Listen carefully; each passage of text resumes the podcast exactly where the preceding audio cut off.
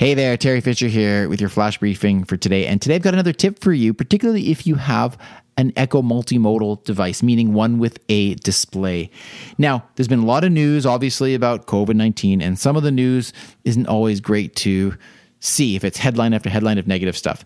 So if that's the reason, or if there's another reason, and you do not want to see the news headlines on your Echo display devices, here's a very simple way to change it. You actually do this on the device. So you go to the device, you swipe down from the top of the home screen, then you tap settings, and then you'll see either home and clock, or you'll see home content, whichever one you see for your particular device. Click on that, and then you scroll down to news, and you can switch off the toggle switch, and you can keep scrolling down, and you can toggle off the trending topics as well if you prefer to do so. And this is a way that you can, well, eliminate those news headlines if you don't want to see them on your device.